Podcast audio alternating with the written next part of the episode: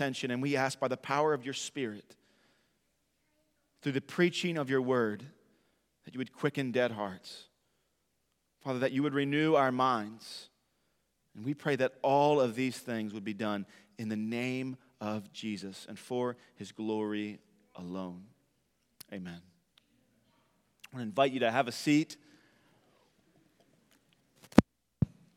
And as you uh, excuse or dismiss Hubtown kids, and so if you are ages three to five, you're going to go to the blue station today on my left. If you're ages six up to fifth grade, you're going to exit to my right, your left. We do this every week. I hope that you anticipate it and maybe even enjoy it. We're going to give you a preview of what kids Grace Station will be learning this morning. They're going to be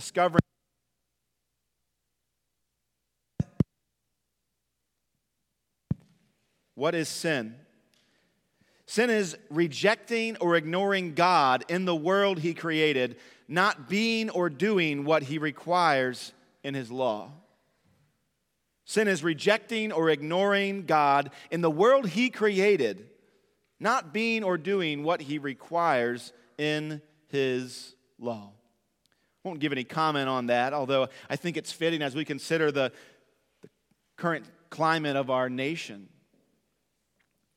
the great sin that is marring our people, rejecting and ignoring God. But we'll move away from Hubtown Kids and we'll get on to something that I think you'll enjoy a little bit more. Today's sermon is about money.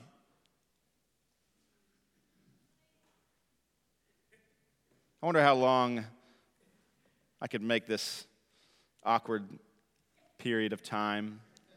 Money.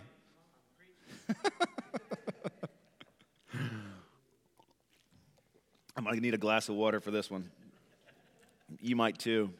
I'm just kidding. I want to give you some, some thoughts here. We are talking about money this morning, but I want to just set the record straight on a few things. In case you're getting a little bit nervous, I want you to know something about Hagerstown Church. This is a giving church, this is a generous, generous church. I'm not intending this morning to straighten you all out reveal to you this morning that we need you to increase your giving right now. It's not the case. And so, thank you for being a generous church. Thank you for making a sermon like this morning as we open the Word of God and we discuss what the Lord requires of us in the area of finances. Thanks for being, well, generous so that this sermon can be easy for me. Not that that's what my job is all about or your job in relation to me, but I'm thankful. But this is a giving church. Another thing I want you to know right at the beginning of this sermon is that we are not facing financial difficulty. I've not been asked by Pastor Chris or the finance committee to preach a sermon on finances because we're in the red and we need to get some more giving going. That's not what's taking place. I've not gotten any kind of a report from the finance committee that would send me into a panic. Actually, quite the opposite. We're meeting our budget. So this isn't a desperate attempt to balance the budget. This morning, as we walk through our covenant, though, we do find ourselves on point number nine. And it deals with resources and faithfulness. And so, if you have your copy of the prayer directory, you can find in the back of that the church member covenant. Also, in the hard black Bible, in front of you. You can turn to the back. There's a half sheet, front and back there. You're welcome to take that or just take a glance at it. We're on point number nine. It'll also be on the screen for you, so you can read it out of your prayer directory, out of the uh, off the internet. It's even on our website under what we believe. It should be on the screen as well. And I, I want to do something that we should have been doing from the beginning, and I made the mistake of not doing it. But I want us to say point number nine together. And so if we can get the main idea this morning up on the screen. It's point number nine out of our membership covenant. I want you to read this with me. We will contribute cheerfully and regularly to the support of the ministry, the expenses of the church, the relief of the poor, and the spread of the gospel through all nations. What a promise that we're making each other. What a promise that we've been commanded by God to make one another and to make to Him. We consider this main idea that we'll work to unpack this morning, I thought about a lot of vivid illustrations of this very thing taking place historically, taking place in the local church. My mind immediately went to Acts chapter 2. The early church had begun to sell their possessions, they had all things in common. They were supporting the ministry. They were giving to the expenses of the church. They were giving to the relief of the poor, and they were giving to the spread of the gospel. We're doing all of these things. It's quite an incredible story. Another passage I thought of, and it's the one I chose this morning for us to take a look at, is in Second Corinthians. So if you have your copy of God's Word, or you're welcome to use a copy there in front of you, the Black Bible, you're welcome to grab that. I want to, I want to invite you to turn to Second Corinthians chapter 8. 2 Corinthians chapter 8. If you're using the hard black back Bible or black Bible in front of you, it's page 1149. 1149. In chapters 8 and 9 of this book, the Apostle Paul is exhorting, he's challenging the Corinthian church to complete their contribution toward the collection of the poor for the saints in Jerusalem. And he's saying, Hey, I'm coming by soon. I'll be there. And what I would like for you guys to do, you've, you've made this promise. You've, you've, you've said that you wanted to give to the needs of the, of the brothers and sisters in Jerusalem. And I want you to know I'm going to be coming by there shortly. And so, if you could, just to kind of expedite the process, could you go ahead and have that gift ready so that when I get there, I won't have to, well, wrestle it out of you? I won't have to wait around for you to gather it up. I'll be honestly just surprised and excited that you've already prepared it for me. So he says, Go ahead and, and do that. The Christians had planned to, there in Corinth, they had planned to take up this offering. And, and that was not only encouraging to the Apostle Paul that he had heard it, but it was also encouraging to other churches in other regions. One of those regions was Macedonia. By way of encouragement and stimulation, though, the Apostle Paul points to the Macedonian churches and he says, They heard about you and what you guys were doing for the church there in Jerusalem. And he says, And they decided to do the exact same thing. Maybe you're wondering, well, who are the Macedonian churches? Well, the Macedonian churches are several churches, but they're a church in Philippi, where we have the letter written to them by the Apostle Paul also, the book of Philippians. Do you remember there what happened in Philippi? Just to kind of give you a placeholder to help you understand what took place there in Philippi when Paul first came and preached the gospel and the church was planted. Remember? They were there in prison, Paul and Silas. And the Lord miraculously opened the gates, the doors, broke the chains. And really, in that moment, as God miraculously demonstrated his power, the gospel went forth with even more power and the church was born. That's Philippi. But you also have Thessalonica. It's a Macedonian church. And maybe you say, well, Thessalonica, what, do, what do we know about them? Well, Thessalonica, they also received two letters from the Apostle Paul, 1st and 2nd Thessalonians. You might say, well, what do we know about Thessalonica and this particular church? Well, this is where Paul and Silas were preaching in the synagogue and they were dragged out. They were there in the house of Jason. They were dragged out there and, and they were accused of turning the world upside down in Thessalonica. This is one of the Macedonian churches. Well, there's still yet one more Thess- or, uh, or Macedonian church that we know about, and it's the church of Berea, the Berean church. Maybe you'll remember it said in Acts 17 of the, the church there in Berea that the Bereans were more noble than the Thessalonians. Why? Because they eagerly studied the scriptures. Everything that Paul would say, they would open up their copies of God's word and they would flip back and forth and they would try to determine is what he's saying actually true? And of course, it was. So these are the three churches there in Macedonia. And what do we know about them? Well, some things I've just shared, but we also know this that the Christians living in Macedonia that comprised these local churches, they were experiencing intense poverty, even to the point that Paul vividly expresses they were down to the depths of poverty, as if they couldn't get any more poor. They couldn't do without any more, is what Paul is saying.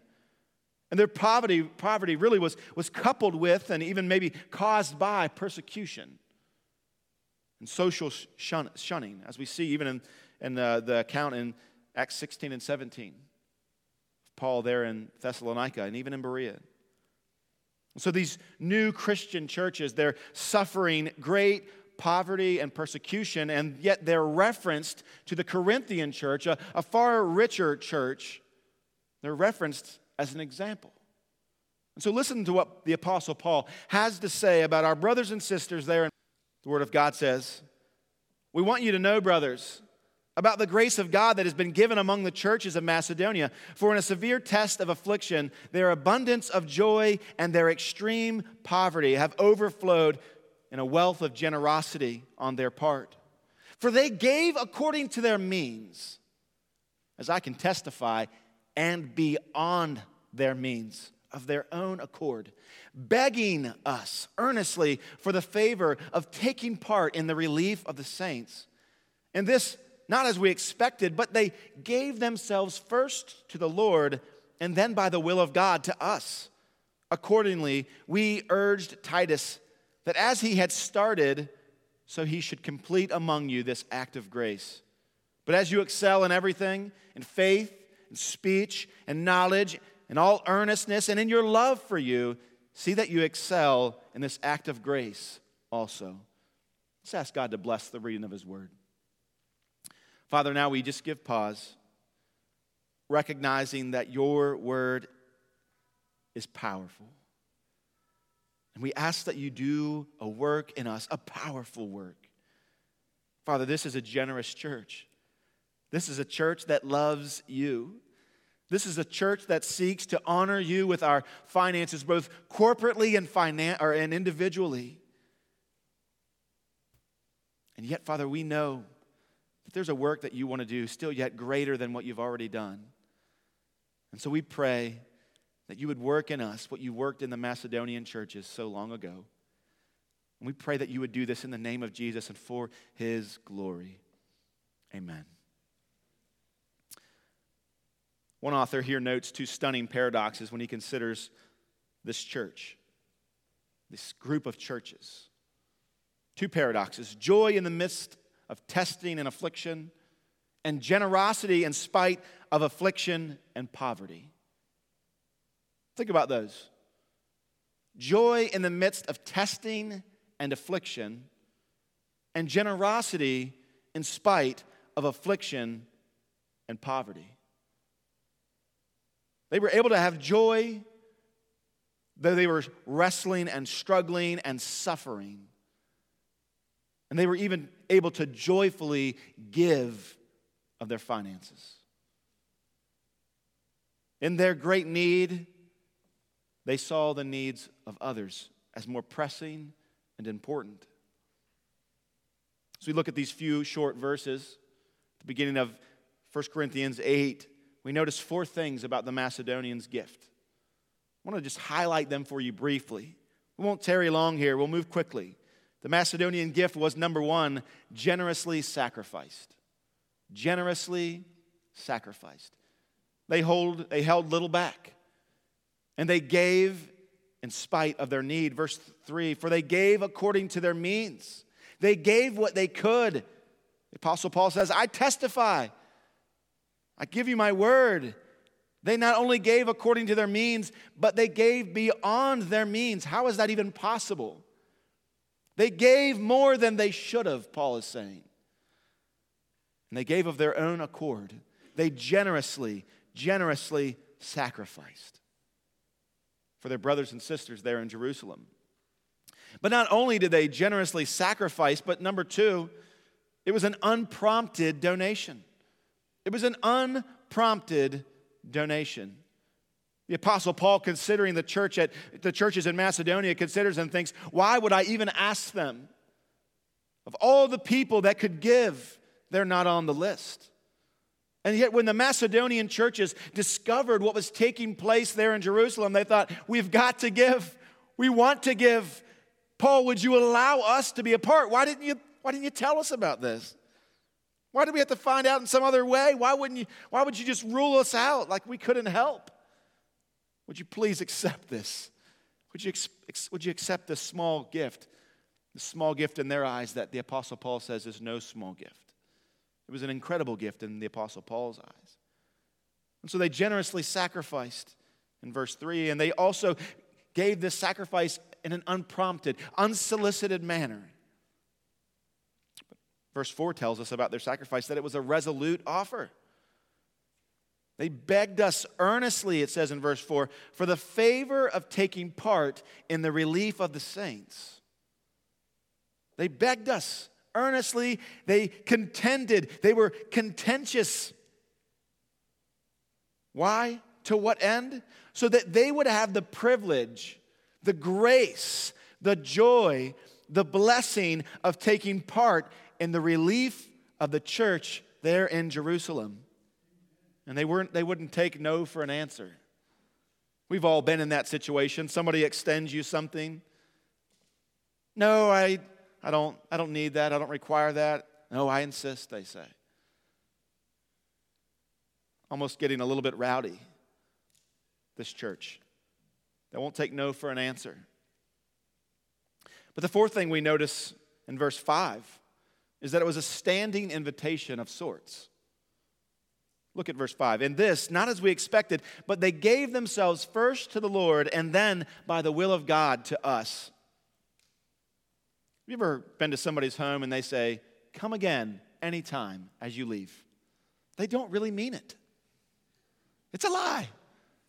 They don't want you to come anytime, maybe sometime, maybe specific times. They don't want you to just come anytime. And yet we've heard that. It's been said to us. We say it to other people.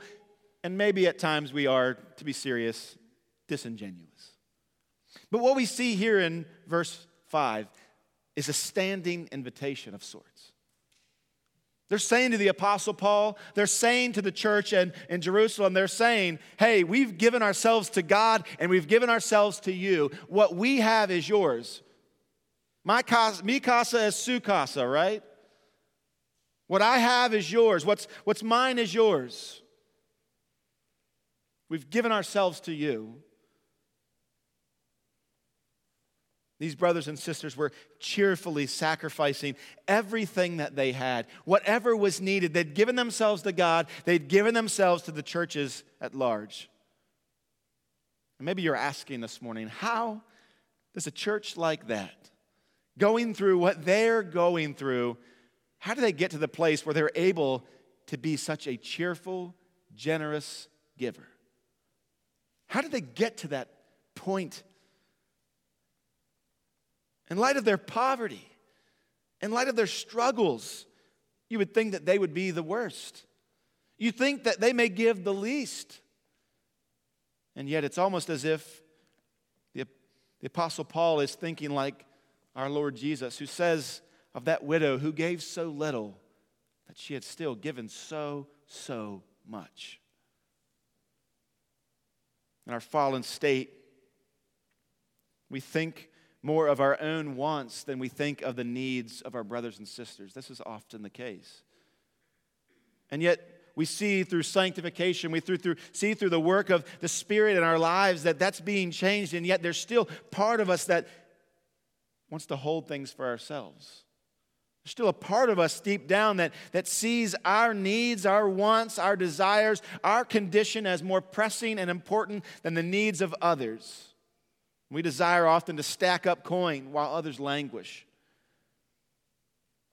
And so, the question maybe you're asking, I know it's the question that I'm asking of my own heart how does one fight this sinful urge? How does Hagerstown Church, both individually and collectively, how do we work to grow in this area?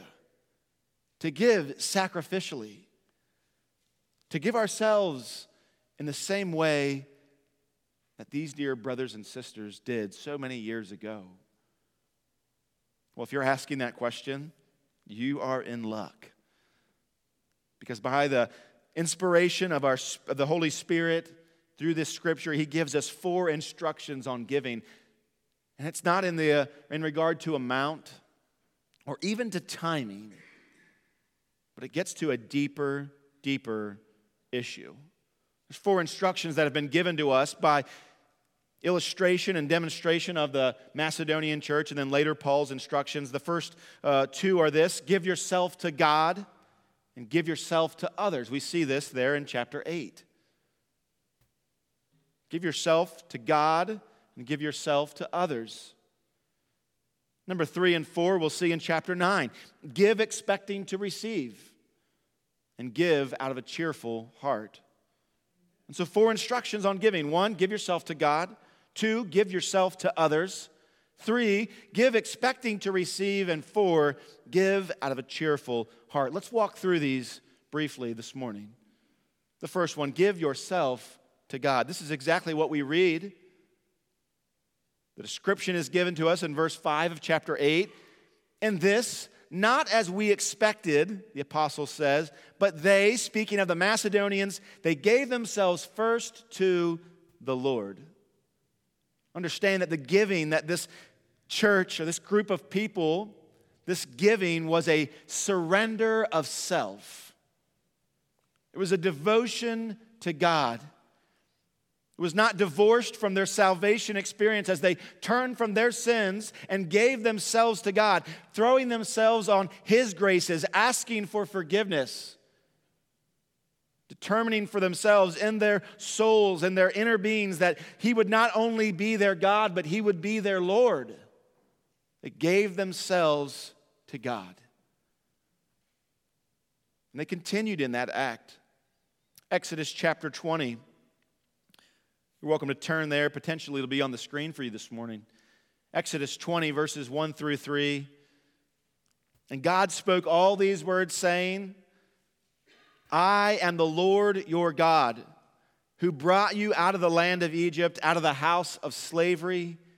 You shall have no other gods before me. Jesus speaking in Mark 12, not divorced from Exodus 20, using that even as an understanding and a groundwork for this important teaching, he answers a question What's the greatest commandment? And he says, the most important is, Hear, O Israel, the Lord our God, the Lord is one. You shall love the Lord your God with all of your heart, with all of your soul, and with all your mind, and with all your strength. The second is this you shall love the neighbor as yourself. There is no other commandment greater than these. Church at Macedonia, they learned quickly there were to be no other gods in their lives.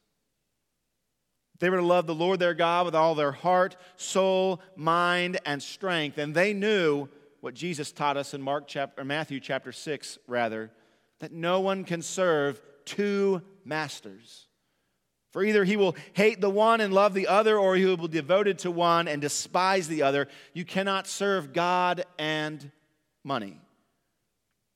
Jesus makes the application of Exodus chapter 20 and Mark chapter 12 by saying, There are other gods that would be worshiped in your life. There are other idols or lowercase gods that would steal your affection. And Jesus says, Make no mistake, you cannot serve God and serve money. It's one or the other. We see that the church in Macedonia, these small local churches, that they had in fact given themselves first to God. It was evident in their lives. Maybe we could just turn the question on, uh, on us this morning. Have you given yourself first to God? To what have you given yourself to? If we were to think in the area of, this the idea of, of priorities, what comes first in your life? When we think about finances, what do you pay first? What comes first in your life? Generally speaking, at which altar do you worship? To what, to who have you given yourself to? It follows, it makes sense that we must first give ourselves to God. If the house belongs to God, so do all of the belongings inside of it. If you have given yourself to God, of course, this comes first because then everything else inside follows. You might say, Well, Pastor Josh, I really don't know. Potentially, I have not given myself first to God. Well, one of the ways that you could work to answer that question is by asking your accountant. You can ask your accountant if you have any idols. They are the most, of all the people in your life, they are most acquainted with your idols. It's difficult to give your checkbook to God when He doesn't even have your heart first. But when the Lord has your heart, everything else goes with it. It'll be obvious that He has your heart because you'll demonstrate it by giving Him your checkbook. And when He has your heart, your mind, your soul, and your strength, He has all of you. And there's nothing left. The Macedonians didn't have much to give. But everything that they did have, it was God's. Why? Because they had given themselves first to God. And so I don't know who you are, whether you're a member of the church, whether this is your first time in here this morning, everybody in between, I want to ask you this before you give one more cent to the church, I want to invite you to give yourself to God. Humble yourself. God doesn't want your money, nor does He need it. He wants you to give yourself to Him. What a beautiful picture that we see here for the Macedonians. They gave themselves first to God. By way of transition, let me offer you this. It, at this point in time, it doesn't seem too painful when we consider our, our money. We consider our checkbook because when we think of giving ourselves to God, we think, well, this is someone, this is a, a person, this is a, a, a force that has everything. He lacks nothing. What does God really need? He won't be a mooch to me. He needs nothing, He owns it all. And so I'll give myself to God. Yes, up until this point, it is convenient and comfortable. But our Lord, He commanded we, His church, to go beyond loving Him and giving ourselves to Him. But He called us past that to demonstrate our love for Him by loving others. We demonstrate our love for our God by loving our neighbors. And while our God is never in need, our neighbors often are. And this is where we see the second point. The second observation from the life of this Macedonian body of believers is that they gave themselves to others, and so should we. And so give yourselves to God and give yourselves to others. That's what it says in verse 5. And this not as we expected, but they gave themselves first to the Lord and then by the will of God to us. We don't need to spend too much time here. It makes perfect sense. It's the natural, dare I say, automatic next step in the life of a believer who has given themselves to God to naturally give themselves to others. Jesus, speaking to his disciples, said almost this very thing. In John chapter 13, he says, by this will all people know that you are my disciples if you have love one for another. In other words, he's saying if, if, if, if you want other people to really know that you've given yourself to me, then demonstrate that by giving yourself to others. Maybe you could say in the negative. You're not truly a disciple of Jesus if you don't truly have love for others. You've not truly given yourself to the Lord if you've not given yourselves to the church. How can one love the Lord but not be burdened for what he loves? When we love God, when our hearts have been captured, when our minds have been renewed, when we're submitting to the things that God has called us to submit to, we'll demonstrate that by caring about what he cares about. Maybe just for exercise, we could ask ourselves this morning what does God care about? Well, we don't have to look farther than our bullet point, our main idea this morning. The portion of the covenant that we're discussing. To what should we give cheerfully and regularly? One, to the support of ministry, of the, of the ministry. Two, the expenses of the church. Three, the relief of the, four, the, of the poor. And four, the spread of the gospel to all nations. What does it mean to support the ministry? Well, the ministry is the work that we do as a church. It's the service that we provide, not to, to, to ourselves as just end users, but it's the work that we do together. It's the pulpit ministry. It's the music ministry. It's the kids ministry. It's the membership gatherings. It's our D groups and our life groups. It's our men's and women's prayer breakfasts. It's our book studies, support of the ministry. What are the expenses of the church? Well, it's the maintenance of our real estate. It's the bills that come due on a monthly basis. And yes, there are real bills that come due. Does God care about this? Of course, He does. And so we've committed ourselves to giving cheerfully and regularly to the expenses of the church. But more than that, to, re- to the relief of the poor. Just as in Macedonia, there is no shortage of poverty in our area. There are many, many who are in need. And while the question remains is what is the best way to help, the question is not should we help or should we contribute? That's been settled. While the main priority of the church is not to deliver the poor from poverty, or poverty, it is part of our job to relieve them. Our Lord has commanded us to do so. And finally, and most importantly, we're to give to the spread of the gospel through all nations. What does God care about? He cares about the spread of the gospel through all nations. This was his command that he gave to the church. Go into all the world and preach the gospel to every creature. We've all been given that call to go into the world and to preach the gospel. And, and each of us are called. Each of us must have a handle on this. Each of us must contribute. And it's been said, and I think I agree with it you're either a goer or a sender. Which is it? There's no middle position. We either go or we send. In some way, through our time, our talent, our treasures, we contribute to these four things. What does God care about? He cares about these. Why do we give to these things? Because God cares about them. And so we give, and we have given, and will continue to give sacrificially and generously.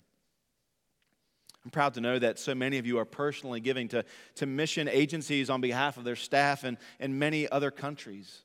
It really is a joy to see that when I think of the generosity of this body of believers, I'm not just saying what comes in the plates on Sunday mornings that we don't pass, but I also, just by God's kindness, am privy to some of you and what you've been giving, how you've been sacrificing to send and even to prepare to go. You can be sure that on a corporate level, Hagerstown Church, its elders, its committees, its members, we are working together hard to spend our resources in these areas because God cares about them. Every year we work to ensure that money is that we spend is in line with the priorities of the mission of our God, the God that has given us these four priorities. We've got to work hard here. We have to hold each other accountable. We must remain committed to these priorities on a regular basis. And if that's true on a corporate level, it, it's no less true on an individual level as well. And so collectively, we're doing well.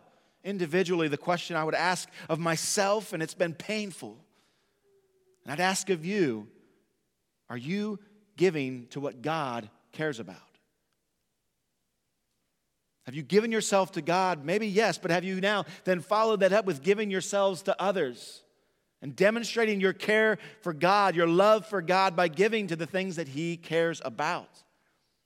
Maybe a helpful exercise would be to ask yourself how much of your personal budget, your personal investment strategy is spent on these items that God cares about. Some of it you'll see in direct ways, others in indirect ways. I think it'd be a good exercise. And maybe even to ask somebody in your life group or D group, maybe one of your pastors to help you think about this. At any rate, give yourself to God and give yourself to others. This is what we see happening in this Macedonian church. And Paul is saying, he's lifting them up, them up to both the Corinthians and to us. He's saying, hey, be like them. Give yourself to God, give yourself to others, hold nothing back. When you give yourself to God, when you give yourself to others, generosity will mark you. But Paul gives us more than that. There's so many principles that he gives us here in these few short verses of chapter 8 and chapter 9, but two principles or two instructions we've already looked at. Let's look at two more in chapter 9. In chapter 9, Paul is no longer referencing the Macedonian churches, but he's continuing to talk straight to the Corinthians, and he gives us a third piece of instruction to consider as we give, and as I believe the Macedonians gave as well.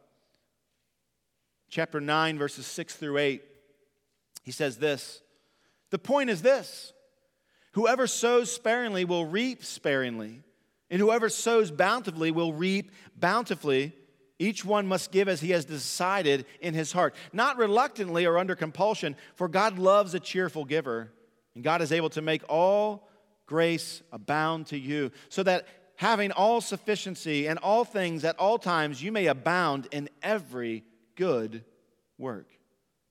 The third piece of instruction the apostle gives to us by way of this chapter is to give expecting to receive give expecting to receive. If there's a fun part of the sermon this morning, as you listen, it's probably this one. Give expecting to receive. That sounds wonderful, doesn't it? Well, children, boys and girls, men and women of all ages, it is a natural law of God that flows from the very nature of God that what you give, you will receive. When you give, you will receive. And that when you sow little, you reap little. And when you sow much, you receive much. Luke chapter 6, verse 38 Give, and it will be given to you. In what way? To what end? Well, good measure, pressed down, shaken together, and running over, it will be put into your lap. Maybe one way to think of what this would look, look, would look like is taking a soda that seems tame, under control, shaking it up, squeezing it as much, much as you can, and then popping the lid and letting it roll over on your lap. This is what God says will happen to you. Not too appealing, right? But financially speaking, what you give will be given back to you in greater measure. And this isn't just a principle that Jesus gives us in Luke chapter 6, it's something that we see clearly throughout the Old Testament, even. In Proverbs chapter 11, verses 25 and 26, the scriptures tell us this One gives freely, yet grows all the richer. It sounds like a riddle. Another withholds what he should give and only suffers want. Whoever brings blessing will be enriched and the one who waters will himself be watered. How do we know this is true? We can see it from experience. And we see these very truths flowing from the nature of God. It's how this world works. Give and it shall be given. But I want you to beware this is potentially the most exciting point of the sermon thus far, but I want you to know this that if you haven't first given yourself to God, this piece of instruction will lead to nothing more than unfettered idolatry. Idolatry is placing something before God. So if your goal is to get what God offers and not to give yourself to God and then thereby to receive Him, you're committing idolatry. You say, well, will this principle work on its own? Will this principle work without me first giving myself to God? Yes, indeed it will. God is just as faithful to this as he is to gravity. What goes up must come down. And yet, it will lead you to unfettered idolatry. The one who gives, yes, he will grow all the richer and the one who waters will himself be watered. But, brothers and sisters, beware. Give yourself first to God. This promise, this principle that God makes clear to us is not a get rich quick scheme. The idea here, throughout chapter 8 and 9, the main word that's used the most is the word grace. grace, or in the Greek, charis. It's used in several different ways and it's translated several ways as well. And so you may say, well, I see other words maybe listed more. Yes, but the underlying Greek word is all the same. It's used in a couple different ways. One way, it's referring to, to either God's unconditional kindness, lavishly displayed, or to God's enablement, especially in his enablement to participate worthily in the collection. In other words, it's the reaping that you will receive. It will always include the opportunity to give more, and that in itself is a grace. The ability to give, the opportunity to give is itself a return on your investment. That you were able to give a little bit will return in you being able to give even more. And so that's one way a grace, an opportunity to participate in what God is doing. Another way is it's a privilege. This word grace could be translated as privilege or a favor. Of, again, the opportunity to participate in this offering, to participate in the suffering. It's an act of grace, denoting that it's a, it's a charitable act. To, to be able to give to somebody is itself an act of grace. And there's several other ways that it's used. How does this idea of grace, of this being able to participate, to reap the benefit of being able to give more, how does that connect with the prosperity gospel? Brothers and sisters, it does not. It's interesting that Paul he understands that God's grace given to the Macedonians, it doesn't lighten their affliction, it doesn't remove their poverty even. You see, the work that God is doing in and through them, the benefit that they receive, the bit that they sowed and they reaped even more, it doesn't remove them from poverty. Notice that. The blessings, the grace that they receive in return doesn't free them from the difficulties of this life, as the prosperity gospel would promise. The scriptures say, For we want you to know, brothers, about the grace of God that has been given among the churches of Macedonia. For in a severe test of affliction, their abundance of joy and their extreme poverty have overflowed in a wealth of generosity on their part. So instead of saying that God, because we give a little, will free us from every burden that we'll ever face. It instead demonstrates that no, the, the blessings of God come back to us, will open our hearts and minds. It will even open our purse strings even more. So, really, this picture, this idea, this, this story serves a refu- as a refutation of the prosperity gospel. These brothers and sisters were blessed. They sowed and they reaped bountifully. And in what ways? They reaped in, in ways of sanctification. They received the blessing of poverty, even. It didn't prompt them to open their hearts or to, to close their hearts and to close their hands, but to open them up with greater generosity.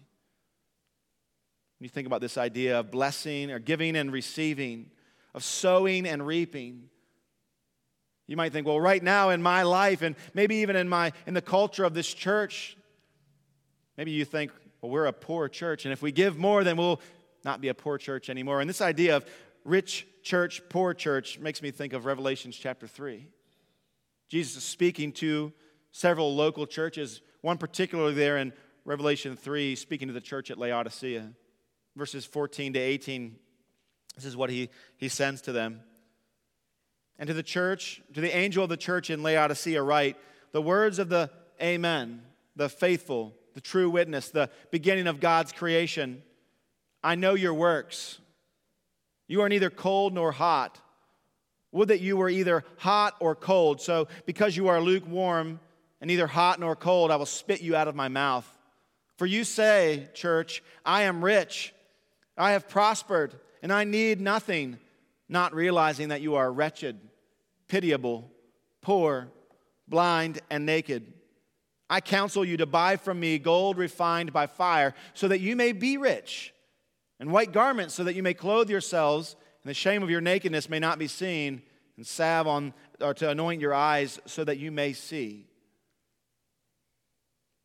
The warning goes to us that sometimes physical riches cloak spiritual poverty. Some may look around this church and think, oh, look at the stained glass windows. Look at the fresh coat of paint on the parking lot and the walls. Those things are wonderful and great. And indeed, they're blessings from God.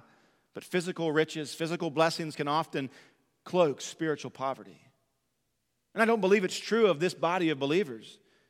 And yet the warning still comes to us that though we may be physically rich, that does not indicate our spiritual state.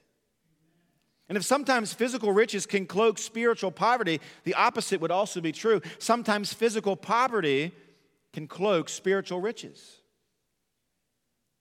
Laodicea, this church, they considered themselves rich and prospering, but the Lord looked at it and said, You're wretched, pitiful, poor, blind, and naked.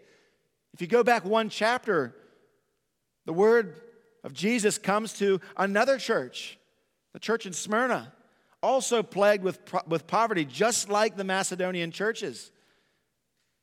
And what does it say of them? That though they are poor, spiritually speaking, they are rich. Brothers and sisters, we, we've got to be careful when we consider the reaping and the sowing the blessings of God, to realize that the blessings of God, the gifts of God are far greater than financial, physical resources. This is what we see in these churches. There's nothing wrong with being blessed financially, but even more so, when we give, we recognize that God is using the gifts that we give to multiply and work our own sanctification and to grow us into the image of Christ, who carried no money in his purse and yet was the richest man who ever walked the face of this earth. When it comes to giving to the church investment strategy, there's no higher level of security and promise than when we give to the things that God cares about. We know it's the surest investment to give to the support of the ministry, the expenses of the church, the relief of the poor, and the spread of the gospel through all nations. Why? Because it's the surest and highest rate of return his word, the word that comes out of God's mouth, in connection with these things, they will not return void. And so when we give to the church, when we give to those in need, we may see no physical return. We may not even see any physical fruit. But we know this as sure as the sun rose this morning, the word of God that goes forth, that calls us to do these things, it will, in fact, bear fruit. This is why we work hard in our church's investment strategy to, to invest in the things that God cares about, that He promised would give a return, not just physically, but in our own spiritual lives as well. And if this is true of our corporate budget, let's also consider our personal budgets as well. There's no empty return when we invest in the things of God. It's the strongest investment that we can consider. It will accomplish what He intends for it to accomplish. It will bear fruit. It will prosper. Are you giving to these things? Give, and it will be given to you, the scriptures teach us.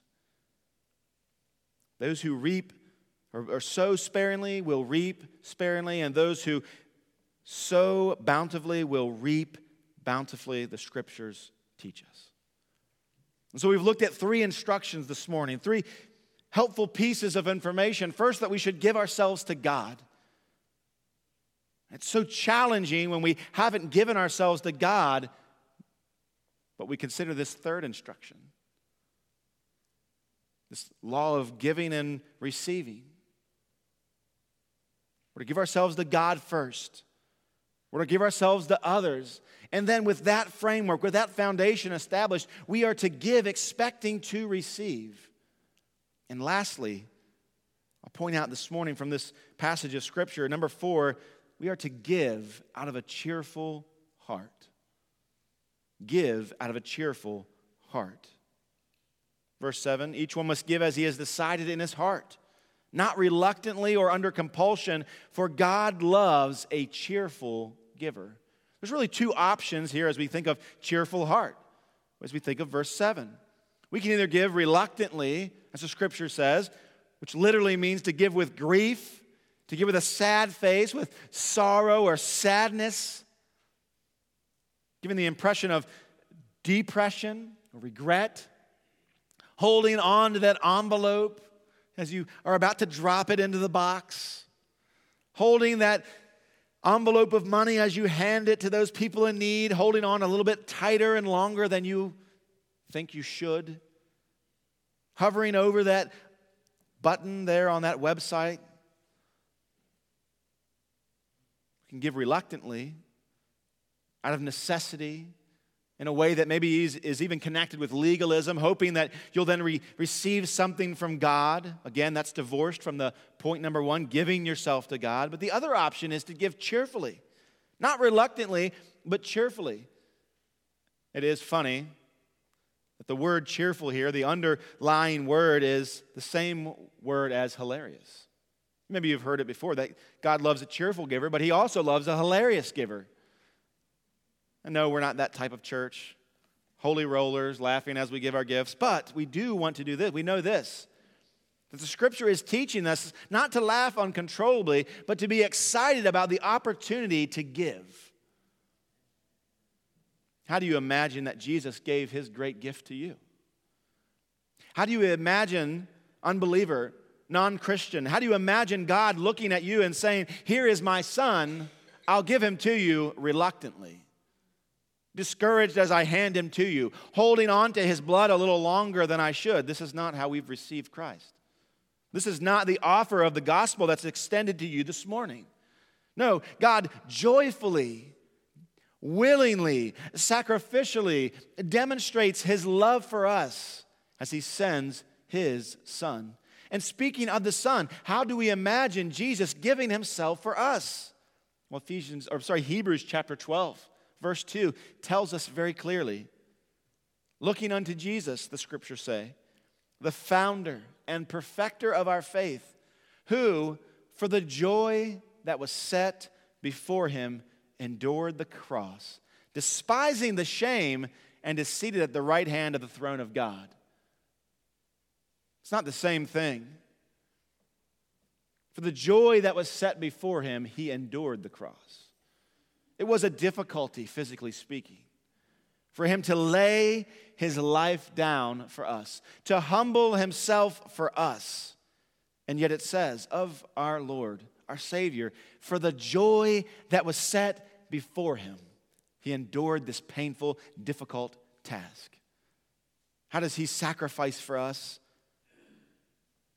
With joy, cheerfully. Are there any examples aside from our Lord in the, in the scriptures? Well, we see some in the New Testament, but we also see one particular in the Old Testament that I'll highlight for you this morning, and that's free will offerings. In the Old Testament, we, we see these free will offerings of money or even materials that were given by God's chosen people, and they're given for the purpose of building and constructing the tabernacle. We see this in Exodus chapter 25, 34, and in other passages as well. The people of God, they gave to God freely of what He had blessed them with. They gave freely, they gave cheerfully.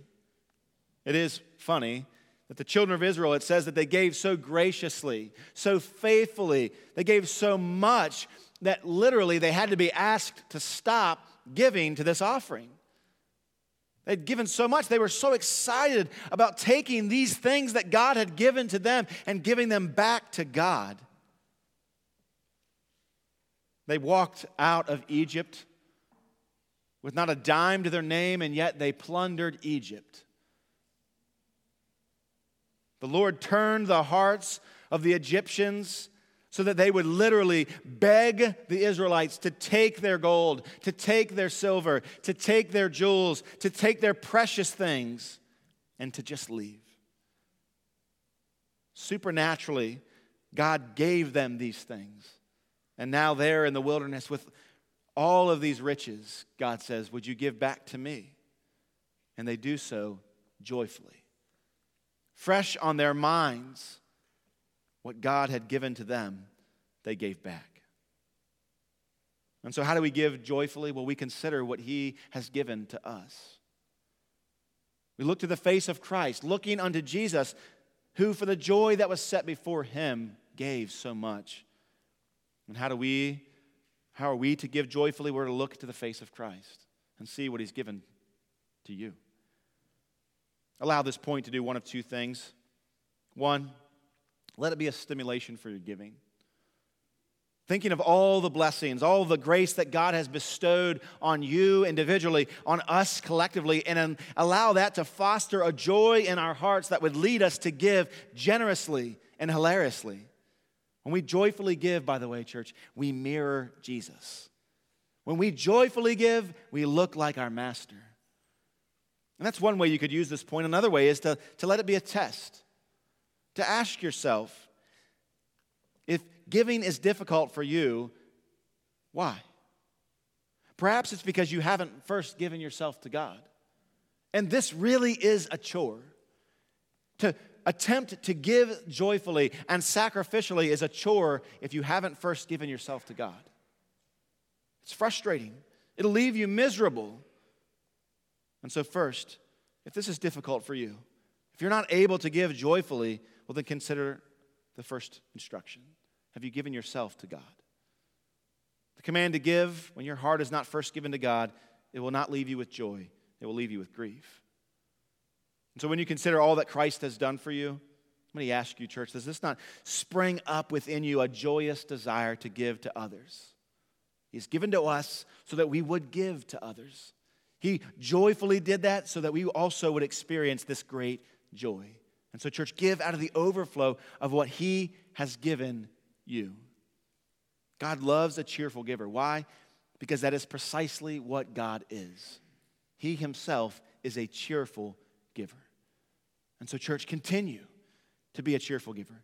Continue to be a sacrificial giver. Continue to give to others. Continue to give yourself to God.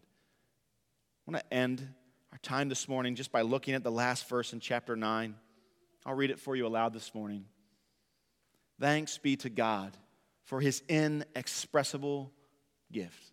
We can't even describe it. We've tried and we can't. Let's think about it and see where that leads us. Let's pray. Father, we thank you that you've reminded us this morning of all that we ourselves have been given. You've been so generous to us. You ask nothing in return. And yet, those who have given their hearts to you will joyfully give everything else. And so, Father, we pray that you would help us to be faithful in this matter. We pray that you would use the scripture this morning to challenge us to be more like Christ. Father, not to give a dollar amount, to enter into some safe zone of percentages. Father, we pray that we would give ourselves to you, all of it. That we would see every item line as a way of fulfilling your commands and desires for us. That we would see every dollar spent as a way of us joyfully emulating our Savior, investing in the things that He cares about.